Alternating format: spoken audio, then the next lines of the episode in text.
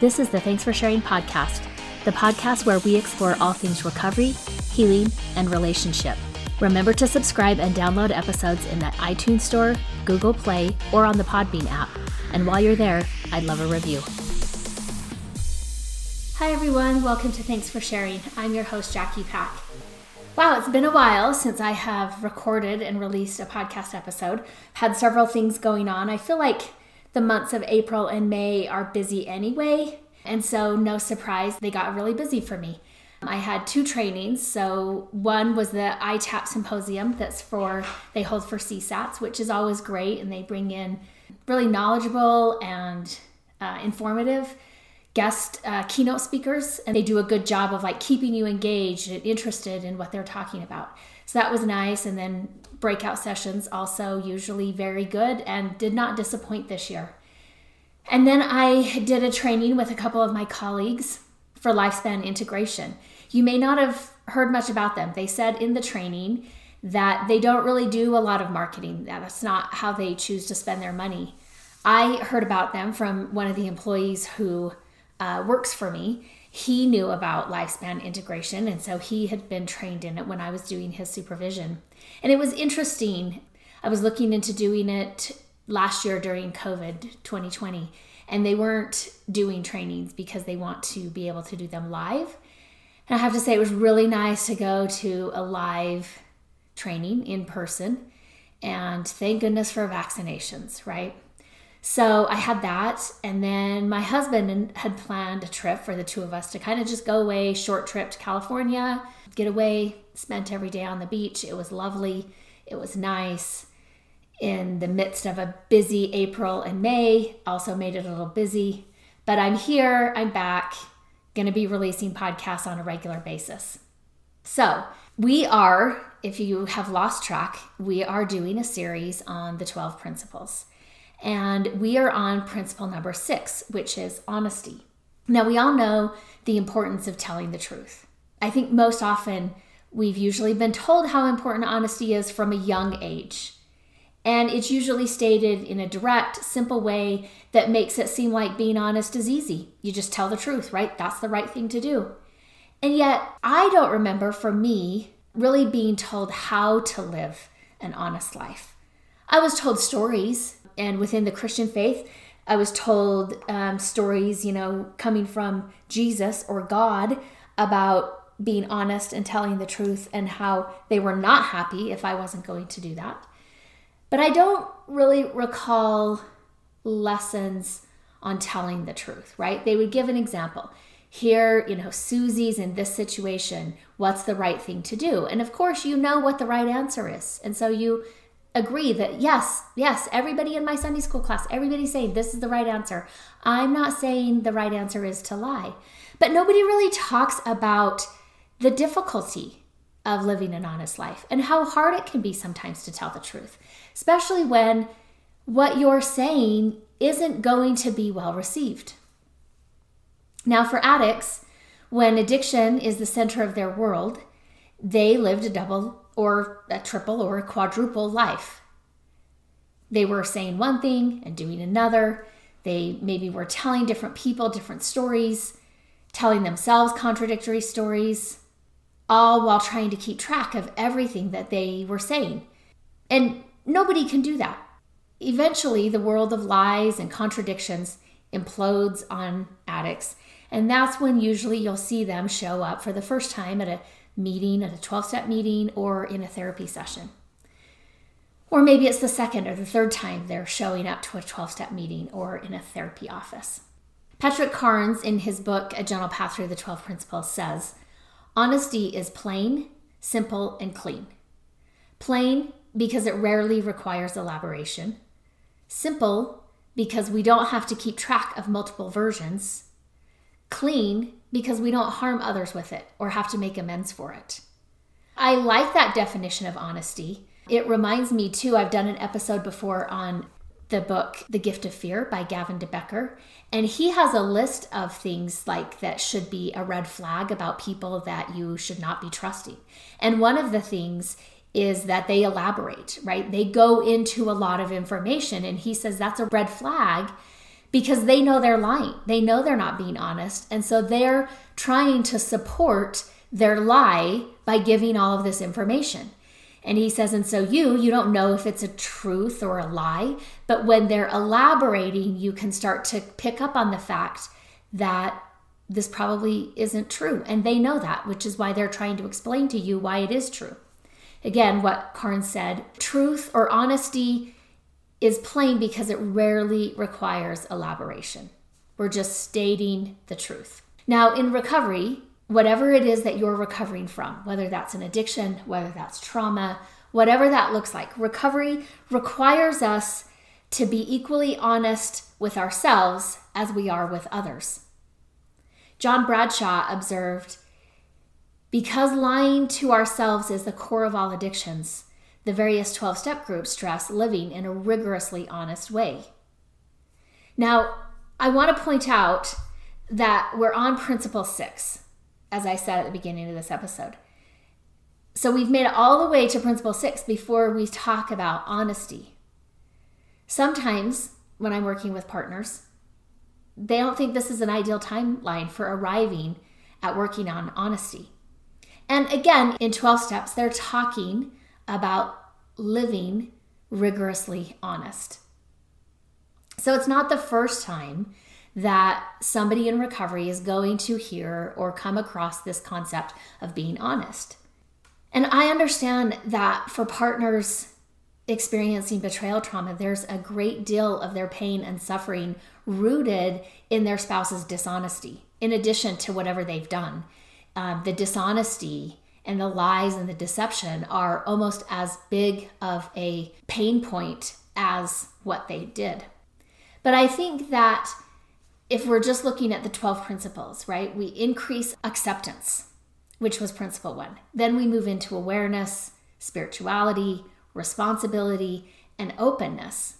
I think all of those things, those principles, lay a foundation for then being able to practice honesty the key question that's associated with Principle Six is what must improve? Now, if we were to ask somebody that at the beginning of this whole thing, I mean, they'd come up with an answer. I know that they would, right? I've done this for a long time. They would come up with an answer, but it's not one that I'm going to put a lot of effort into because they haven't developed awareness, right? There's not a thing, a place for them to start to accept difficulties, accept limits, accept that they can't just through Herculean effort make all of these come about, all of the things that they're wanting. So I don't know that we could accurately take an assessment of this question, what must improve, and answer this question if we haven't worked on being able to accept limits, to know what is real, to look at things from a place of believing that I am lovable, and I am good enough, even if I make mistakes. From a place of understanding who I am and how do I trust. It seems to me that working on the first five principles is going to bring us to a point where we're ready and capable of practicing the principle of honesty and being real and in reality about what must improve. Benjamin Disraeli said, one of the hardest things in this world is to admit you are wrong. And nothing is more helpful in resolving a situation than its frank admission. So, again, that's some of what we're trying to look at. I think it is really hard to say, I was wrong. I made a mistake. I misunderstood. All of that, like, it, it requires some acceptance and some awareness of ourselves. Carl Jung knew that being honest with ourselves also involves embracing our shadow. Gabrielle Gone Kellner described the shadow as the darker side, the less socially acceptable one, the bits you'd rather disown or deny, the stuff that might unconsciously drive you in directions that your more public self could feel embarrassed about, shocked over, or even ashamed of. Everyone has a shadow. It's part of being human. Everyone also has to make a decision about our shadow. We can reach out to it, get to know it, accept it, and learn to work with it. Or we can make it our enemy and try to keep it at bay and hidden. Dr. Carnes said, When we embrace our shadow, it becomes our ally, and it profoundly strengthens our sanity and our recovery. When we treat it as an enemy, it forces its way into our life, demanding that it be heard, often creating sabotage or chaos. In a moment of exhaustion or frustration, we suddenly burst out in an over the top, out of control reaction. If we continue to deny or ignore our shadow, eventually it will start to ruin our life and we won't even realize it. Now, when we do a sixth step, we become ready to have God remove all our defects of character or our maladaptive coping mechanisms. As we practice the sixth principle, we go deeper. We become ready to let go of our defenses against our own shadow. And we understand that this is a necessary part of our healing and recovery. As I said, your shadow includes all those parts that you hide, avoid, or repress. But not all of the things in the shadow are weaknesses or drawbacks. Some can actually be strengths. Others can become strengths as we allow our inner observer to notice them, to take inventory of them, and as we're living in consultation and we're practicing openness. So, example, I think this is true for me and maybe true for others. I, but I think as a woman, as a female in our patriarchal society, you know, I very much was socialized to be agreeable, to be kind, nice, uh, approachable, right? To be just smile and make people's days better, right? We females are the nurturers of the world, right? And that was very much socialized into me. And so, in order for me to say what I felt or believed, or to, you know, like, especially when I knew that that wasn't feedback that was going to be easy for somebody to hear, or to use my voice, or setting boundaries, right? For me to do any of that and to gain and work on and practice and develop that skill, I had to go into my shadow because I had to do things that weren't nice, that weren't always kind, right? I could say it in a kind way, but also firm, right? I could say it and be assertive and confident and then be told I was intimidating. All of that feedback that I was getting around using my voice, around setting boundaries, right? I had to move into shadow in order to, I often will say, I had to betray others in order to be true to myself. And I think that's a really difficult thing to do. And that's sometimes what's required with living an honest life, right? I am letting you down in order to be true to me. I am telling you I feel differently, or that's not me. I think it's also important to be aware that some of our strengths, when we overuse them or misuse them, actually are liabilities. This happens when we rely on them too much, right? That takes us into a place of being out of balance.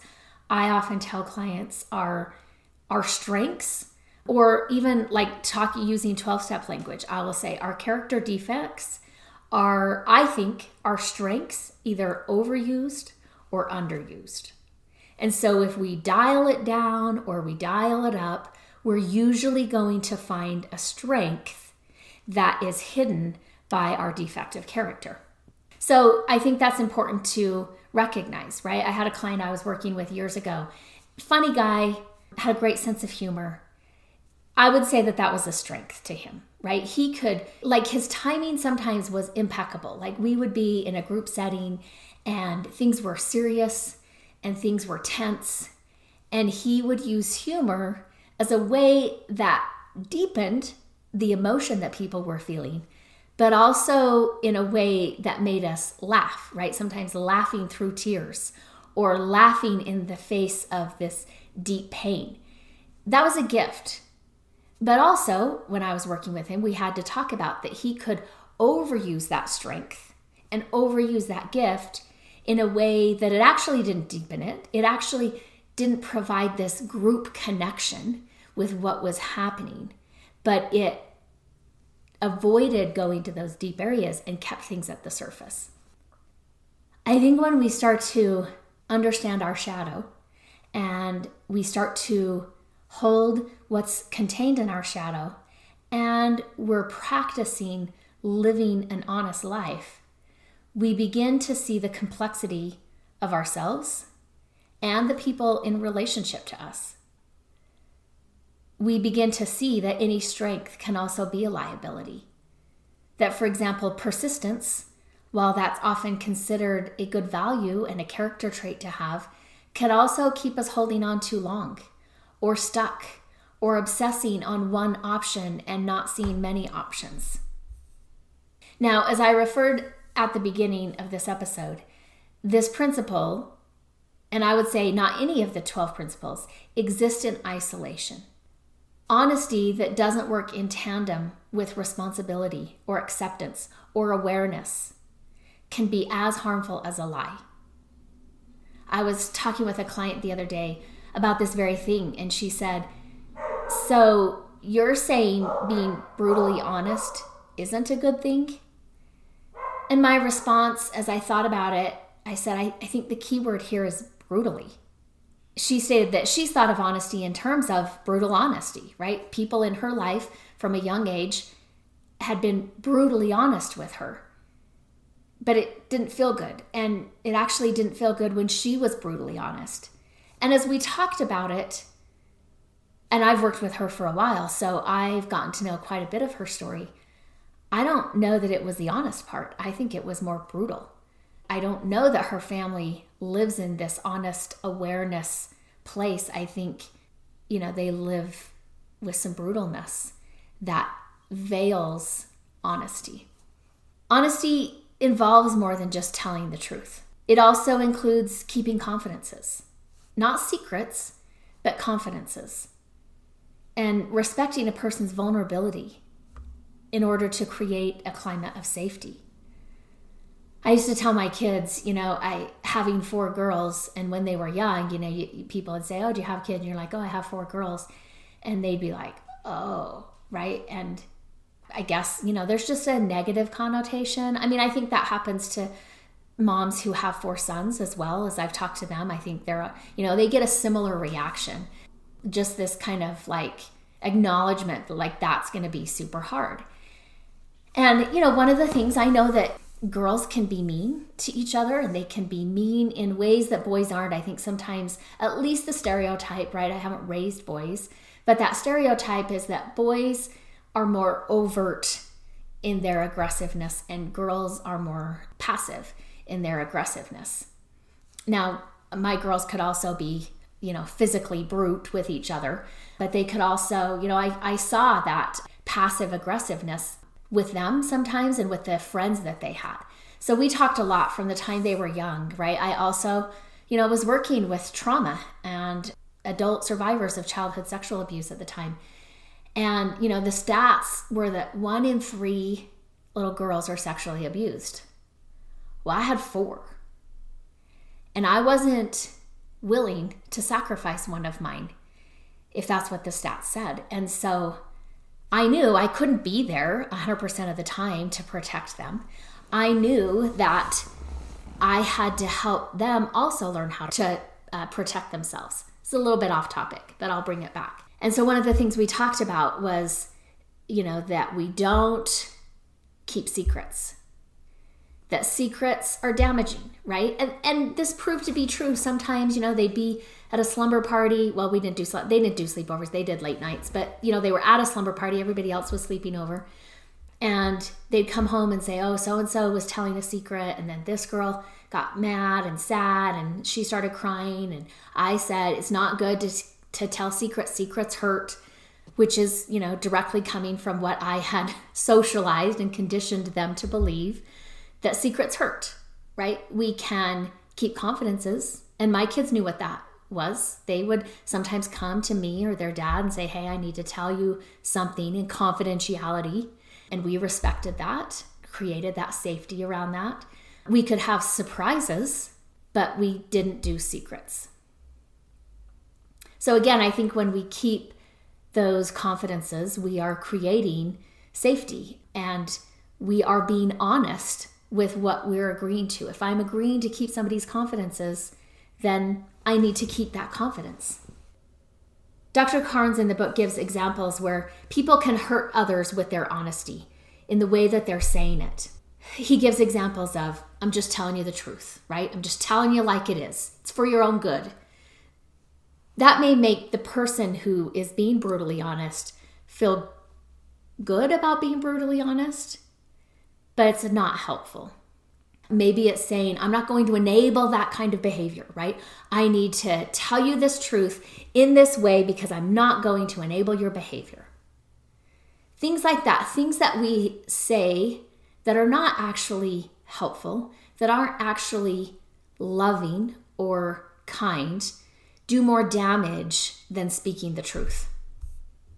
So I think it's important to keep that in mind. In the book, The Polyvagal Theory in Therapy by Deb Dana, I don't think I've introduced the polyvagal theory in an episode yet. Maybe I have. Anyway, she talks about, she says from this book, eons ago, when mammals joined the world that previously had been dominated by reptiles, the middle ear bones detached from the jawbone and the nerves of the ventral vagus integrated with the nerves that regulated the middle ear muscles. This important evolutionary event tied the ability to process sound to autonomic state, meaning we don't have to think in order to do that, right? It's just something that our autonomic nervous system takes over and does without us having to be conscious or aware of doing that. We are hardwired to be soothed by certain frequencies. Low frequency sounds and vibrations send a neuroception of life threat and initiate a vigilance for predators and a sensitivity to dorsal vagal immobilization, while high frequency sounds and vibrations launch a neuroception of danger and a sympathetic nervous system mobilization response. Now, those are some big words. I'm going to still talk about that a little bit later. So don't get hung up or pause yet to look up those terms. I'm going to get into those. But I'm just reading you this to give you this understanding as we're talking about actually what is helpful in being honest. She continues Sound is one of the strongest triggers of a neuroception of safety. The autonomic nervous system recognizes features of prosody, or the music of the voice. It is not the words themselves, but the patterns of rhythm and sound, along with the frequency, duration, and intensity of speaking, that reveals our intentions. The autonomic nervous system, via neuroception, is listening beneath the words for sounds of safety and friendship. We are more focused on managing those who threaten or hurt us than on understanding what our nervous system needs to feel safe. So I think that's something to keep in mind as we're practicing moving more into honesty with Principle 6 and as we're getting honest with others. How we communicate honesty or honestly also has a big impact on whether or not the person receiving the information feels threatened or friended by the information that we're giving them. Practicing the principle of honesty helps us develop an ethical understanding of what honesty really means. We begin to see that it's part of a larger network of values that we have and that we are practicing. Now, some of you may have heard about the window of tolerance. This is a term that was coined by Dr. Dan Siegel and is now commonly used to understand and describe normal brain body reactions, especially following adversity or stress or challenge or trauma. The concept suggests that we have an optimal arousal level when we're within the window of tolerance that allows for the ebb and flow, the ups and downs of emotions that are experienced by human beings. Now, I've talked before about on a scale of 1 to 10, living in the 4 to 6 or 4 to 7 range, right? So, that window of tolerance that uh, Dan Siegel's talking about would be that 4 to 7 range where I'm living, right? 8, 9, and 10 moves me into hyper arousal one, two, and three moves me into hypoarousal. Now, we may experience hurt, anxiety, pain, and anger that can bring us close to the edges of the window of tolerance, one way or the other. But generally, if we have good self regulation skills, if we have a good support system, then we're going to be able to utilize strategies to keep us within this window of tolerance. Now, sometimes we may feel too exhausted, sad, shut down, and so we could then easier shift out of this, right? Sometimes for addicts, they know of the halt, right? The hungry, angry, lonely, and tired. That that is going to make them more prone to relapse or slips, right? Again, they're moving out of that window of tolerance due to some of that just not having the bandwidth to hold themselves in the window of tolerance. Now, as infants, when we have healthy attachment interactions, with attuned, consistently available, nurturing caregivers. This lays the foundation for optimal development of our brain and nervous system. Over time, this co regulation, right, or this assisted regulation that's happening between caregiver and infant, allows us to learn how to effectively auto regulate or self regulate, right? So then we learn it through this relationship and eventually we can start doing that for ourselves and we can do that with others. We can help regulate others.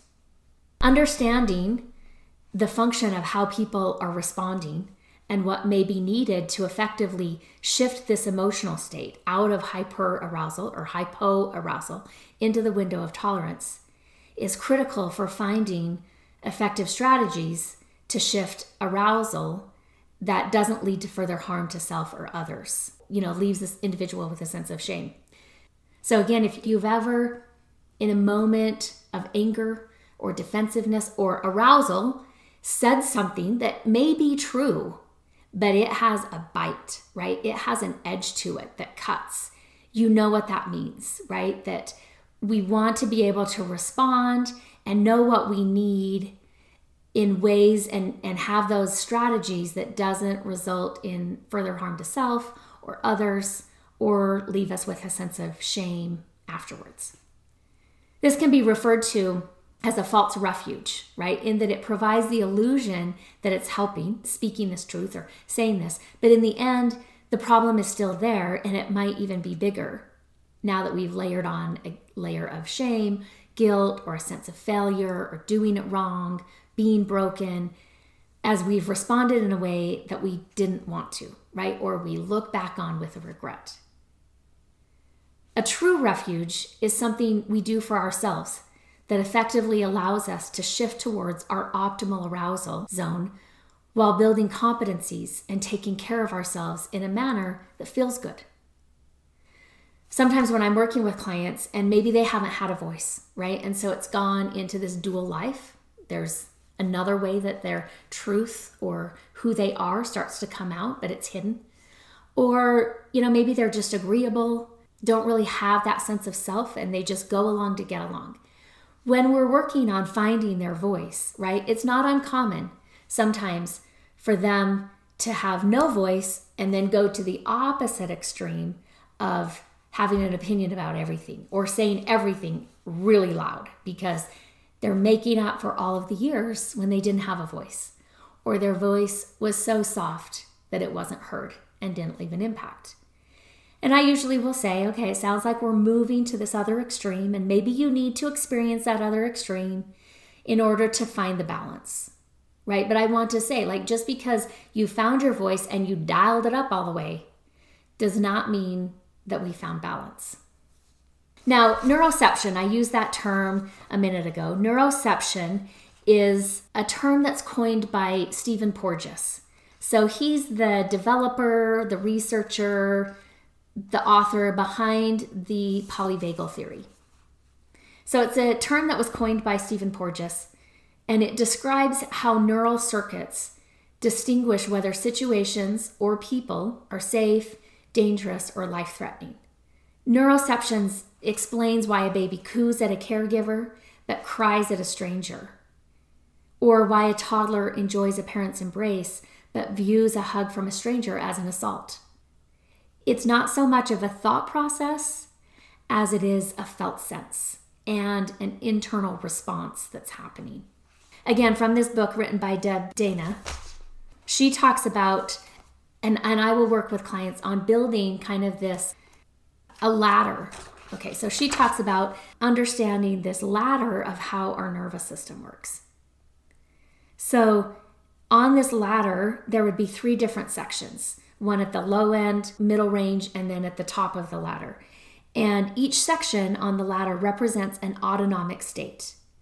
So at the ventral vagal state, which is at the top of the ladder, then we have the sympathetic nervous system, which is that middle of the ladder.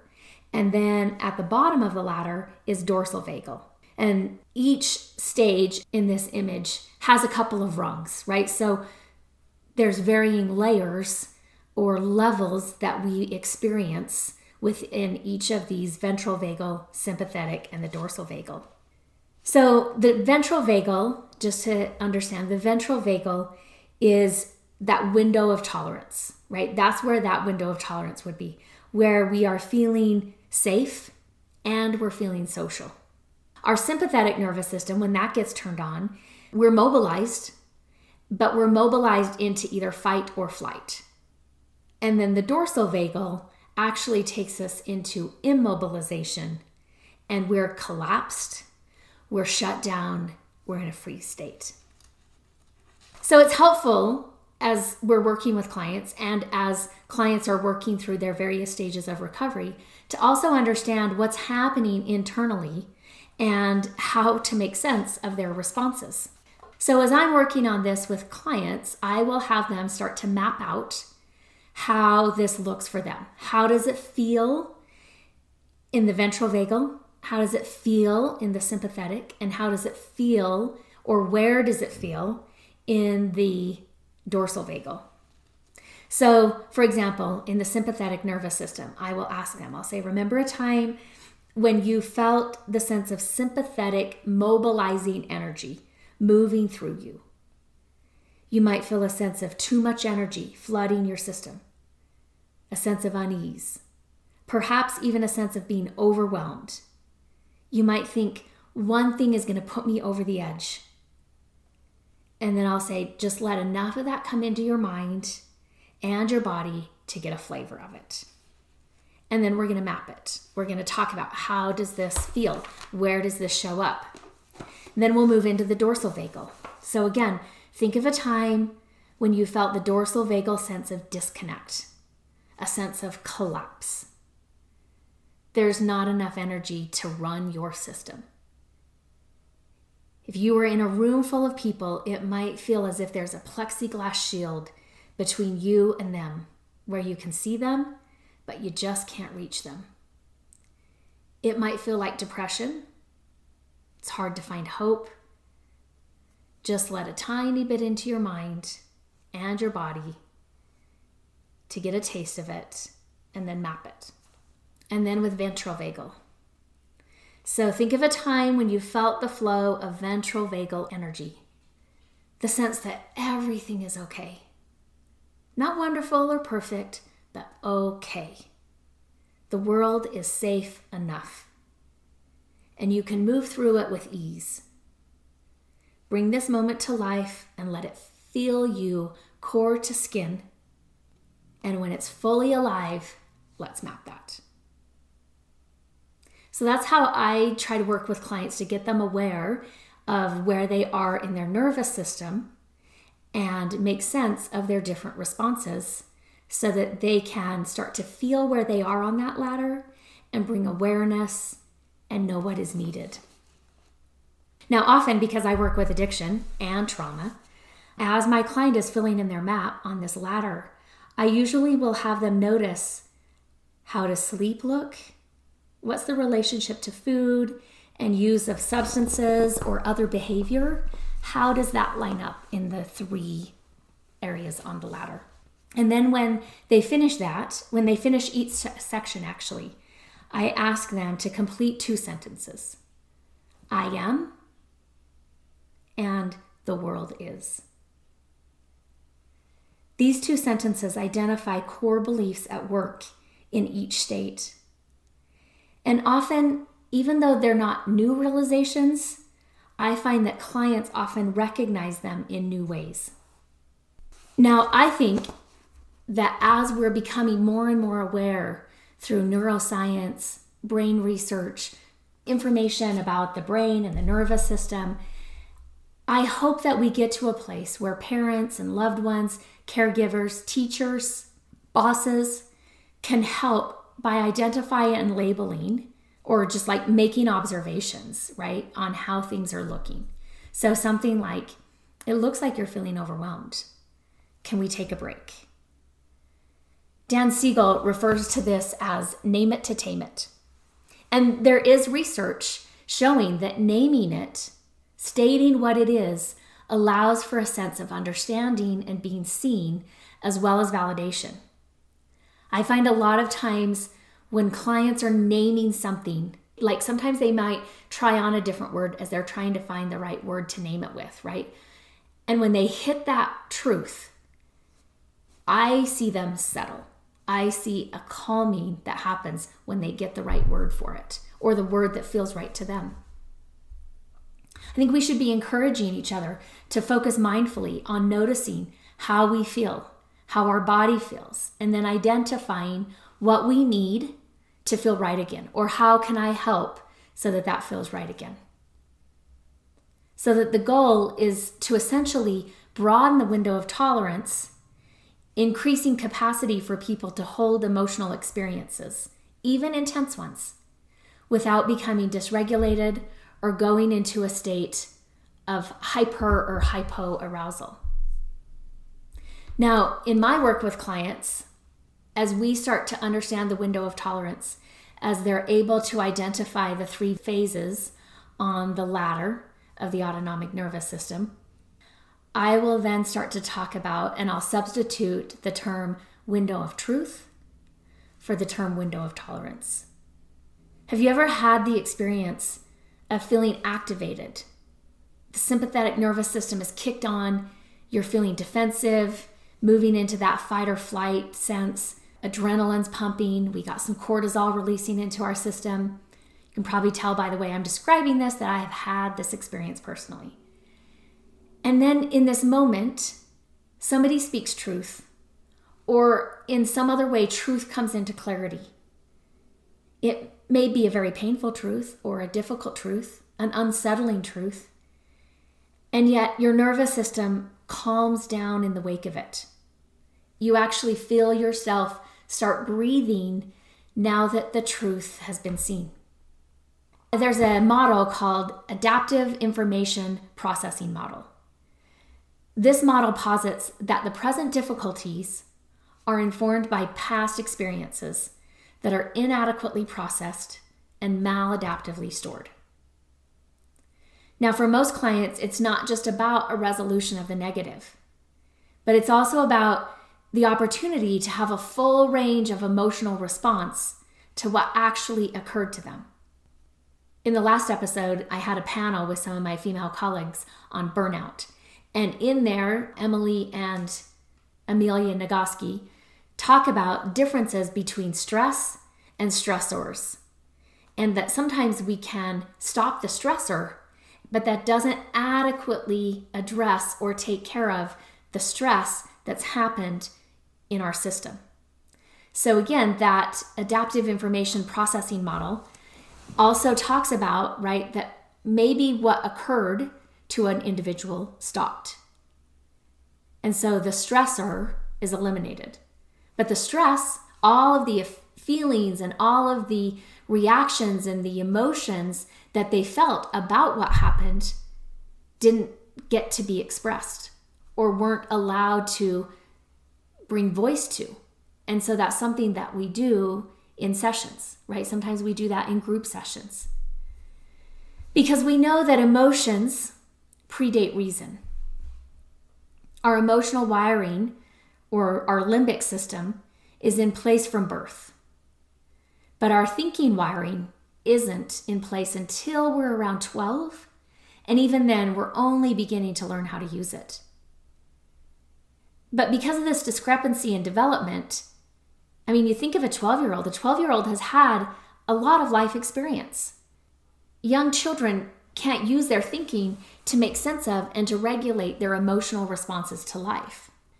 As I said, we learn the skills of self regulating through being in the presence of an adequate external regulator. So, a mother, father, or an attuned caregiver. We depend on them not only to actually calm us down when we're upset, but to show us how to do that through their own behavior. They model that for us. And when we get out of balance, they woo us back into this state of balance. They hold us physically and emotionally until we restore our own calm, until our nervous system settles. And gradually we absorb the ability to do that for ourselves. We internalize their regulation and make it our own. Or we internalize their lack of regulation and we make that our own. When our skills of self regulation are well learned during childhood, often they feel as if they've just come naturally, as if we've always had them. That's just how we respond. But when they're not well learned, we usually will reach to sources outside of ourselves to provide that sense of calm and good feeling that we cannot achieve on our own, or to recapture that sense of calm that we remember having as a small child in someone's arms. So that may be drugs, alcohol, food, sex, work, technology, shopping, money. It's not these substances or behaviors in and of themselves that create problems, but our relationship to them how we use or abuse them. This is the process of recovery and of therapy. It's a process of going deeper with our honesty and really understanding what must happen. Now, often I find in working with clients that often they bounce back and forth between hyperarousal and hypoarousal, consistently missing this window of truth or this window of tolerance. They get angry, they shut down. Angry, collapse. Angry, freeze. Avoiding the truth that's waiting for them to see. A couple weeks ago in our men's group, the topic we were discussing was trustworthiness.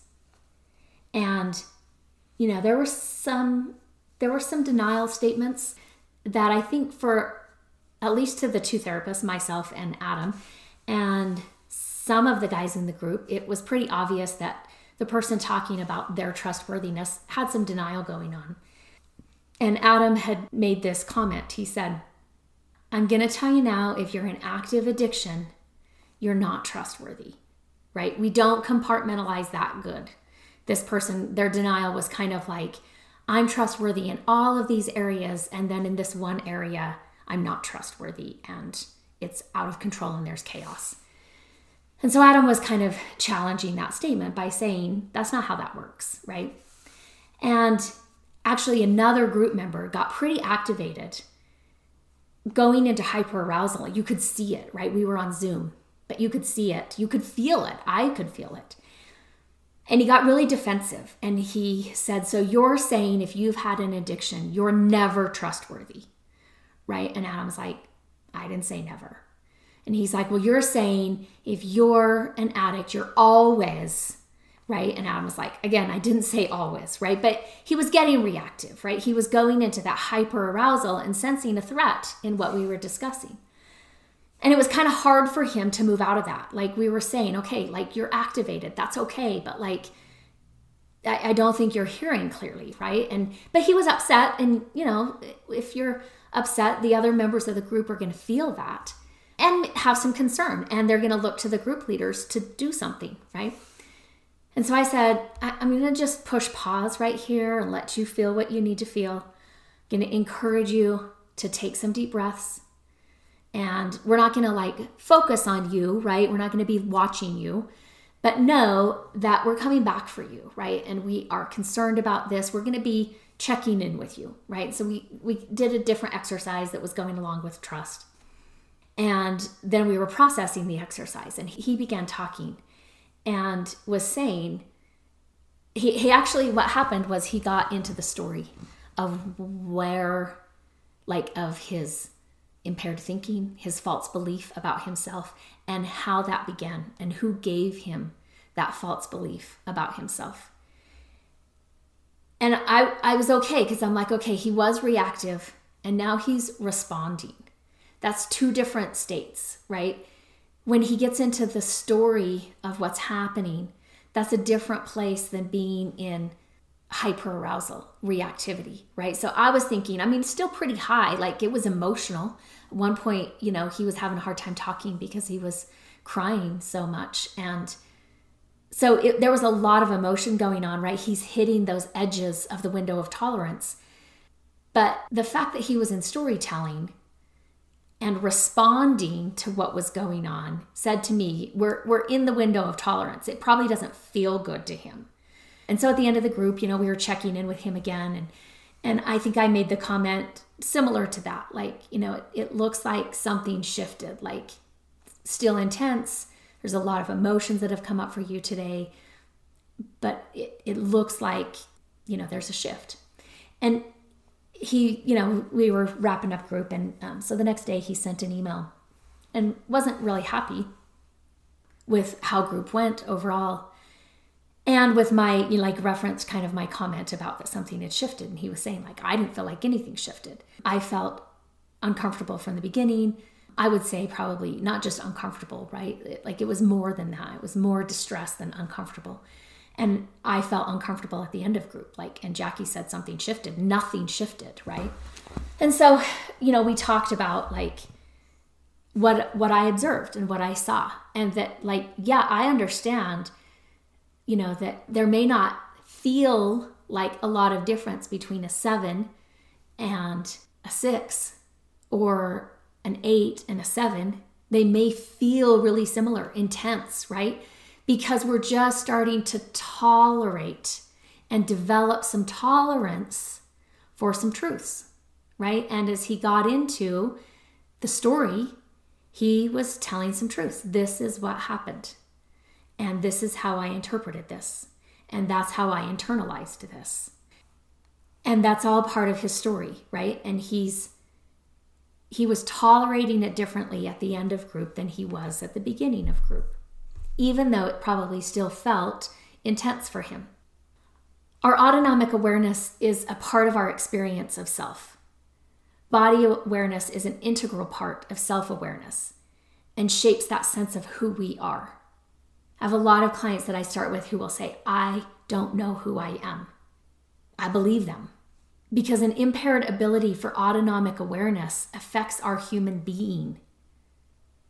With autonomic awareness, we learn to listen to our embodied stories.